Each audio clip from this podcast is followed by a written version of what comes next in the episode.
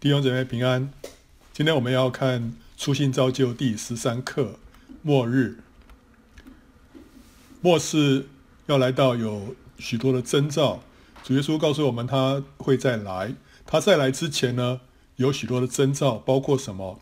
许多假基督、假先知会出现，还有会发生战争，国会攻打国，民会攻打民，多处必有饥荒、地震，还有呢，灾难会如同生产的阵痛。频率跟强度呢越来越高，就像是妇人要生产之前啊，那个阵痛啊，那个是频率还有强度啊，会越来越高。然后福音会传遍天下，还有一个很重要的一个征兆就是以色列会复国。关于以色列复国，主耶稣在马太福音二十四章里面有提到说，你们可以从无花果树学个比方，当树枝发嫩长叶的时候，你们就知道夏天近了。这样，你们看见这一切的事，也该知道人子近了，正在门口了。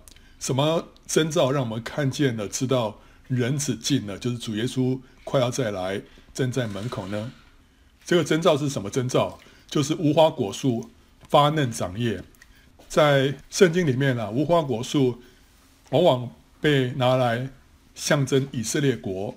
所以，当无花果树发嫩长叶呢，有一个含义就是以色列重新复国啊，所以当我们看到以色列重新复国的时候，这就是一个迹象，人子近了，正在门口了啊。以色列什么时候复国？以色列在亡国两千年之后啊，竟然在一九四八年奇迹般的复国，而且呢，在四维阿拉伯国家的联合围攻之下，多次以寡敌众，反败为胜，缔造传奇。下面这个是他们那个本古里昂啊，以色列的第一任的总理啊，那在宣布以色列建国啊，啊，那上面那个是照片，是他们的国父了啊，好，那这个是一个神迹啊，在两千年没有一个世界上没有一个国家，居然在在亡国两千年后，他的民族还在，然后呢，居然还能够复国啊，啊，而且复国之后还可以打败四围的仇敌啊。这是非常不可思议的事情。那以色列的复国呢，好像是上帝给这个世界的警钟，揭开末世的序幕啊。好，我们知道，当以色列复国之后啊，就进到末世了。到了二十一世纪开始，那时候灾难就开始急剧的增加啊，好像是生产的阵痛一样。这个时候频率、强度都增加，地震频率增加，它的强度增加，还有各样的天灾。越来越多哦，这个我们都可以看得出来啊。然后接着会发生七年的大灾难，然后基督就要再来了。基督再来之后呢，会带下一千年的太平，那叫千禧年。之后呢，这个旧的天地就会被废去，然后呢，新天新地会取代这个旧的天地啊。好，这是呃末世即将要发生的一连串的事情。在七年大灾难开始的时候啊。会出现一个人叫敌基督啊，那这个敌基督啊是这个是非常有魅力的一个人哈。七年大灾难的起头呢，世界政坛会出现一个极具魅力的领袖，就是敌基督，英文叫 Antichrist。他会与许多国家签订合约，这个时候世界似乎一片太平，耶路撒冷的圣殿呢也可以获得重建。下面这个地方啊，这个就是耶路撒冷，目前那个圣殿所在的位置呢，因为圣殿被拆毁了。后来在中世纪的时候，呃，回教徒啊占领了耶路撒冷，就把圣殿那个位置盖了一座清真寺，一直到现在。但是你要把这个清真寺拆掉啊，重新建造圣殿，这个是会引起第三次世界大战。所以呢，一直犹太人到现在也不敢动这个清真寺啊。可是到了七年大灾难的开始的时候，有一个现象就是那个圣殿会重新被建造起来啊啊。在这七年的前三年半当中呢，会有四个大天灾啊袭击全球，分别使三分之一的陆地、海洋、江河还有日月星受到击打。启示录里面有提到，那时候天使啊有七个天使会吹号，第一个天使吹号的时候，地会被击打三分之一；第二个天使吹号，海会被击打三分之一；第三个天使吹号，江河会被击打三分之一；第四个天使吹号。日月星会被击打三分之一，这都是很大的灾难。那这四个号，据我们判断应该就是发生在七年大灾难的前三年半当中啊。好，那接着呢，到了三年半的时候啊，这个时间点了，这时候敌基督他会被杀，但是之后却奇迹般的复活，造成极大的轰动，并且获得更广大的拥戴啊。那但是当敌基督复活之后，他的性情就大变，他自称为神，开始逼迫基督徒和犹太人，因为基督徒跟犹太人。不肯拜他啊，所以呢就受到很大的逼迫。那有一位假先知会和他合作，这位假先知呢能够行大神迹、大奇事，甚至于能够叫火从天而降，迷惑世人。他在圣殿里面呢设立这个敌基督的偶像，使这个像有生气、能说话。不拜这像的人都被杀害啊。OK，这个像，据大家现在判断应该是一个 AI 啊，呃，人工智能的机器人啊，它可以。它可以说话啊，呃，非常非常的栩栩如生啊。好，那我们看这个迪基督，它有一个数字叫六六六啊。迪基督的名字呢，如果把它的字母转换成为数字的话呢，总和就是六百六十六啊。每一套的字母的系统啊，我们都可以把它跟数字做一个对应啊。比方说像是英文字母 A B C D，我们可以把它跟一二三四这样一直对应下去。那到了九之后呢，就变成十、二十、三十、四十、五十、六十、七十、八十、九十，然后从 S 开始呢，就变成是一百、两百、三百、四百、五百、六百、七百、八百哦。这样的话，每一个字母都可以跟一个数字相对应。好，那这样的话，一个人的名字，如果是英文名字，我们就可以算出那个英文名字的数目是多少。那英文字母是这样子。那希伯来字母、希腊字母，哈，还有其他的字母，只要是用字母组成的这个语言呢，我们都可以用这一套方法给它跟数字做对应。好，所以呢，这个是尼尼禄王，这个希伯来文该上尼禄呢，它的数字呢就是六百六十六。你把这个盖撒尼禄用希伯来文来表达的话，它的每一个字母加在一起就是六百六十六。那这个尼禄这个人呢，刚好就是一个敌基督的象征性的人物。那时候他对基督徒啊，大家逼迫啊，那个中间这个尼禄了，然后在那边看什么？看好戏？什么好戏？他把右边那些基督徒啊，你看把他绑在这个这个木头上面啊，在那边把它当做是火把照亮他的御花园啊啊，所以他是一个非常残暴的一个君王啊。那所以啊，从他。的名字上面，我们看到可以算出来是六百六十六。那有一些人就想说，哦，那我们来看看谁可能是敌基督啊？我们来算算看到他的他的名字。好了，这曾经这个甘乃迪呢，被认为说有可能是敌基督啊。但是你看他的名字啊啊，这个数字算一算，甘乃迪这这几个字就已经八百多了啊，所以呃不会是啊。那呃奥巴马，奥巴马呢？你算算看这个几个字啊？哎。加在一起也超过六百六十六了啊，所以他应该也不是啊。虽然到目前为止还是有一些人认为他蛮有可能的，但是如果从名字来看的话，是不是？那你可以用这个方式呢去算一算，这世界上许多一些好像有可能的人啊，那目前好像还找不出来是谁是六百六十六，包括习近平也不是。你用。你用汉语拼音去算，哈，也算不算出来，也不是六百六，光是习这个 X 就就已经超过了啊。好了，那我们就在观察啊。那假先知会命令所有的人呢，在右手上或者在额上接受一个六六六的印记。那这个印记呢，照目前的科技来看啊，最有可能是透过镭射手术呢，或者是植入晶片。现在植入晶片呢，啊，越来越可能。实现，你只要植入这个晶片的话，你就不需要现金，你只要这样子扫描一下，这样就可以直接交易了啊。但如果你没有接受这个晶片的话，就不能交易啊。所以凡不接受这个印记的人呢，都无法进行买卖。但是呢，接受这个印记是一件非常非常危险的事情。为什么呢？圣经警告说，凡接受这个印记的，最后的命运就是会被丢入硫磺火湖，永远沉沦。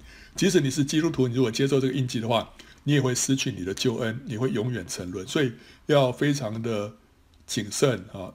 如果说有机构、有政府说要为你植入晶片哦，很方便呢。这样的话，你就不用带信，连信用卡都不用带了哈。然后一些很多东西就很方方便啊，交易都很方便哦，这个很方便，所以很多人就会接受了。但是命运就是被呃丢到硫磺火湖里面去啊。为什么会这样子呢？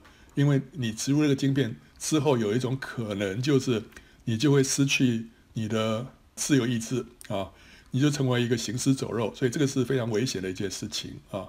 好，到了后三年半呢、啊，后三年半的灾难呢，会比前三年半更加的厉害啊！啊，天使会吹第五个号、第六个号、第七个号。那基督徒不会受到天然灾害的侵害，为什么呢？因为他们身上有圣灵，圣灵就是我们的。印记啊，我们不接受那个溜溜的印记，但是我们身上有另外一个印记是什么印记呢？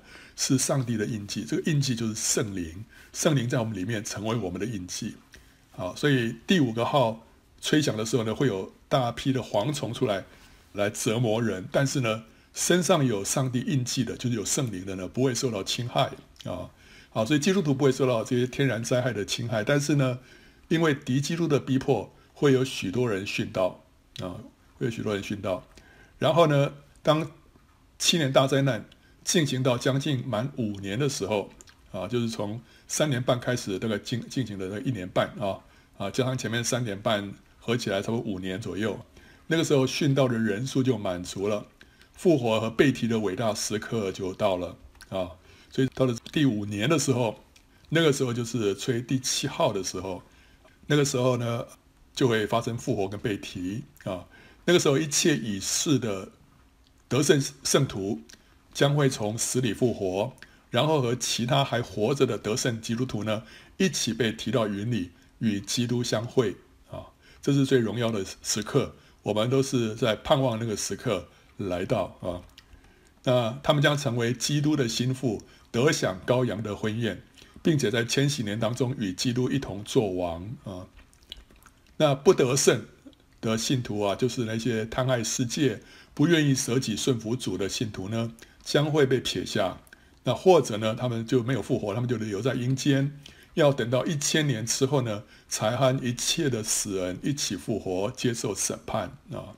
好，那得胜的基督徒复活被提之后呢，地上就会有更大的灾难啊。啊，照启示录来说，那时候天使呢会倒下七个碗的灾难，每倒下一个碗。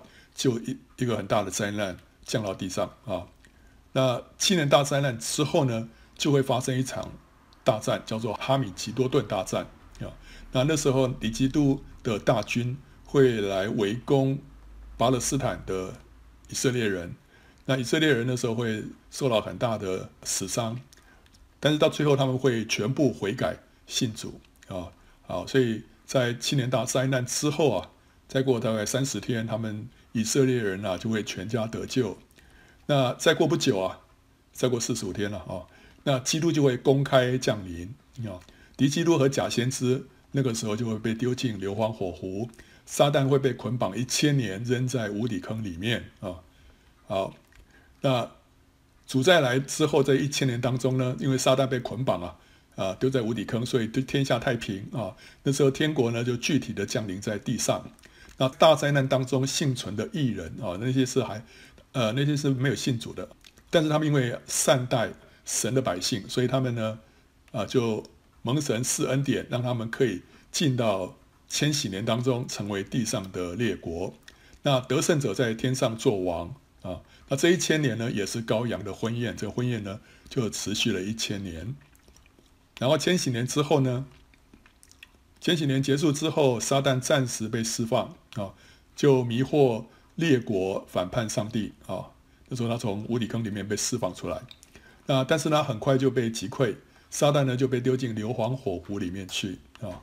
然后这个时候呢，一切的死人都复活了，接受上帝的审判，名字没有在生命册上的都被丢进硫磺火湖，永远沉沦啊。所以。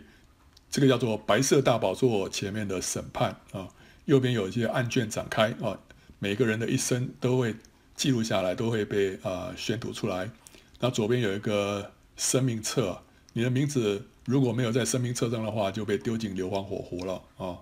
那那些基督徒啊，不得胜的基督徒呢，因为你的名字还在生命册上，所以呢，你就不会被丢到硫磺火湖。那时候你就可以进到新天新地里面去啊。但是你已经错过前面那一千年的荣耀跟奖赏啊啊！新天新地啊，这时候旧的天地都会被火销毁，新天新地就取而代之啊。那其中有圣城新耶路撒冷，是一切圣徒的组成。是羔羊的妻，也是上帝永远的居所啊！所以这个新耶路撒冷是一个长宽高都一样的一座城啊。好，那我们来看主再来有多迫近呢？啊，我们看启示录有提到七个教会啊，那是主耶稣啊就吩咐使徒约翰写信给七个教会。这七个教会的光景呢，就反映出七个时代的教会啊。我们看到从第一世纪到第二十一世纪啊，这七个教会分别是以弗所、士美拿、别迦摩、推亚推拉、撒迪、菲拉铁非跟老底加。这七个教会刚好是这二十一个世纪当中每一个时代的教会的光景。以弗所相当于初代教会，士美拿呢是受苦的教会，因为第二世纪、第三世纪教会受了很大的苦啊，被逼迫。到第四世纪到第六世纪呢是别迦摩。别迦摩是象征国教的教会，那时候基督教成为国教了，但是就是跟世界掺杂。从第七世纪开始，这时候就讲到天主教会，跟推雅推拉光景是相同的。然后第十六世纪开始呢，就是更正教会，那时候发生宗教改革啊。十八、十九世纪呢是宣教的教会，那时候大批的宣教士到世界各地去宣教，那是一段。教会非常兴旺、非常复兴的时代。然后呢，最后一个是老底嘉教会。老底嘉教会是讲什么？就是末世的教会。二十世纪开始啊，所以我们现在在什么时候？我们现在已经到老底嘉教会了。我们现在在末世啊，这是毋庸置疑的。我们已经到了末世，你不要想说哦，还有几百年主才会再来，没有了，我们已经在末世了。不仅这样子，我们看到人类历史现在进入第七千年啊。从亚当一直到基督啊，亚当照圣经里面的年谱啊，你去算回去的话，亚当的时代是什么时候呢？是在主前四千年左右啊。好，所以从旧约的时代啊，大概有四千年的历史。基督一直到他再来，这个就是这个新约时代，对不对啊？好，之后呢就是千禧年，然后就是新天新地。好，那从亚当开始一直到。目前啊，已经是六千年了，对不对啊？祖前四千年到现在祖后两千年，两千多一点，已经是六千年了。之后会会有一个千禧年，一千年的千禧年啊。好，那这个对应跟神的创造啊，有一个很奇妙的对应。神的时候是用六天创造世界，第七天安息啊。好，那另外圣经又有一处说，主看一日如千年，千年如一日。彼得后书。三章八节所讲的，所以呢，如果把这个六千年呢对应成为六天，一千年呢对应成为一天，那不就是讲到说，现在我们现在满了六千年，现在进到第七千年，就是应该要进到千禧年了，对不对？意思就是说，这个时间点是基督再来的时刻了，他不会再延迟一千年再来，他应该就在这个时候，因为这个时候是满六千年了。然后要就要进入一千年的安息啊，OK，所以现在的确是末世，而且呢，基督就要再来啊。好，那我们也看到主耶稣提到说，这个无花果树啊会发嫩长叶，就讲到以色列国要复国，对不对啊？那后来他又讲一句话，他说：“我实在告诉你们，这世代还没有过去，这些事都要成就啊。”那这话是什么意思呢？主耶稣那时候那个世代已经过去了，可是他们明明没有那时候马上再来，那所以这句话要怎么解释啊？什么这世代还没有过去，这一些事都要成就呢？所以呢，啊、有一派的看法是这样子，就是从以色列复国之后呢，一直到主耶稣再来啊，中间是经过多久啊？一个世代。当这一个世代还没有完全过去的时候呢，主耶稣就再来了。好，所以。那这样子的话，那一个世代到底是有多久啊？诗篇九十篇第十节说：“我们一生的年日是七十岁，若是强壮，可到八十岁。但其中所经过的不过是劳苦愁烦，转眼成功，我们便如飞而去啊。在这个地方呢，讲到我们一生的年日，七十到八十啊，所以呢，圣经里面一个世代有一种解释，就是说七十岁到八十岁，这算是一个世代。好了，我们现在把它算八十啊，那八十年的话呢，就是到多久啊？一九四八加八十的话，就是二零二八了啊。那二零二八主再来的话，那七年大灾难什么时候开始呢？就是二零二一咯。哦，二零二一，我们现在是二零二零啊，明年，呃，会不会是这样子呢？好，如果照这样的解读的话呢，那应该就是明年哦，七年大灾难就要开始了。好，那我们呃，在我们可以再再观察看看啊，因为这个我们解读也有可能错，也不一定啊。但是呢，也有可能真的就这样子，所以我们要很很留意啊。这个时候是不是七年大灾难就要开始了？那但是我们与其在那边等着看，我们这时候要做一件更积极的事情，就是我们要预备好自己，成为得胜者啊，以至于主再来的时候，我们不是被撇下的。所以，我们这时候要赶快装备自己啊，哦，在各方面装备自己，因为当主再来之前，一定会有很多人啊，在这个灾难当中啊，呃，会被会被激动起来，他们要寻求神啊。所以呢，会有教会会有大复兴的，很多人要要信主的。我们这时候要要投入这个大的复兴当中啊，被上帝所使用。所以你一定要里面是是饱足的，你一定里面要有满满的有上帝的话，有上帝的圣灵，对不对？啊，不然的话，到时候你根本在旁边站在一边看，呃，你根本使不上力，你就会错过历史上最大的丰收啊！圣经的预言啊，据统计啊。共有一千八百一十七个啊，那这里头呢，百分之九十六点二已经完全应验了，包括什么？包括对列国的预言，对以色列的预言，还有对基督的预言啊。那另外有三点八 percent 呢，正在应验当中。这三点八 percent 的预言是什么预言呢？就是对末世的预言。好，当圣经里面百分之九十六点二的预言都已经应验，你认为剩下三点八的预言会不会应验？圣经对于末世的预言会不会应验？当然，百分之百会应验啊！所以呢，刚才所看的那一切啊，就是圣经里面对于末世的预言啊。这会有七年的大灾难之后呢，主耶稣会再来，然后有千禧年，最后新天新地，这一切都会百分之百应验。所以呢，我们要迎接上帝在末世奇妙荣耀的工作，主耶稣要荣耀的显现。啊，那我们要预备好自己。好，关于这一课的一些详细解释呢，大家可以在参见圣经简报站的末日时辰，或者另外一个十堂课认识圣经里面的第十课启示录的要义啊，里面对于刚才有一些解读啊，啊，有更详细的说明，大家可以进去看。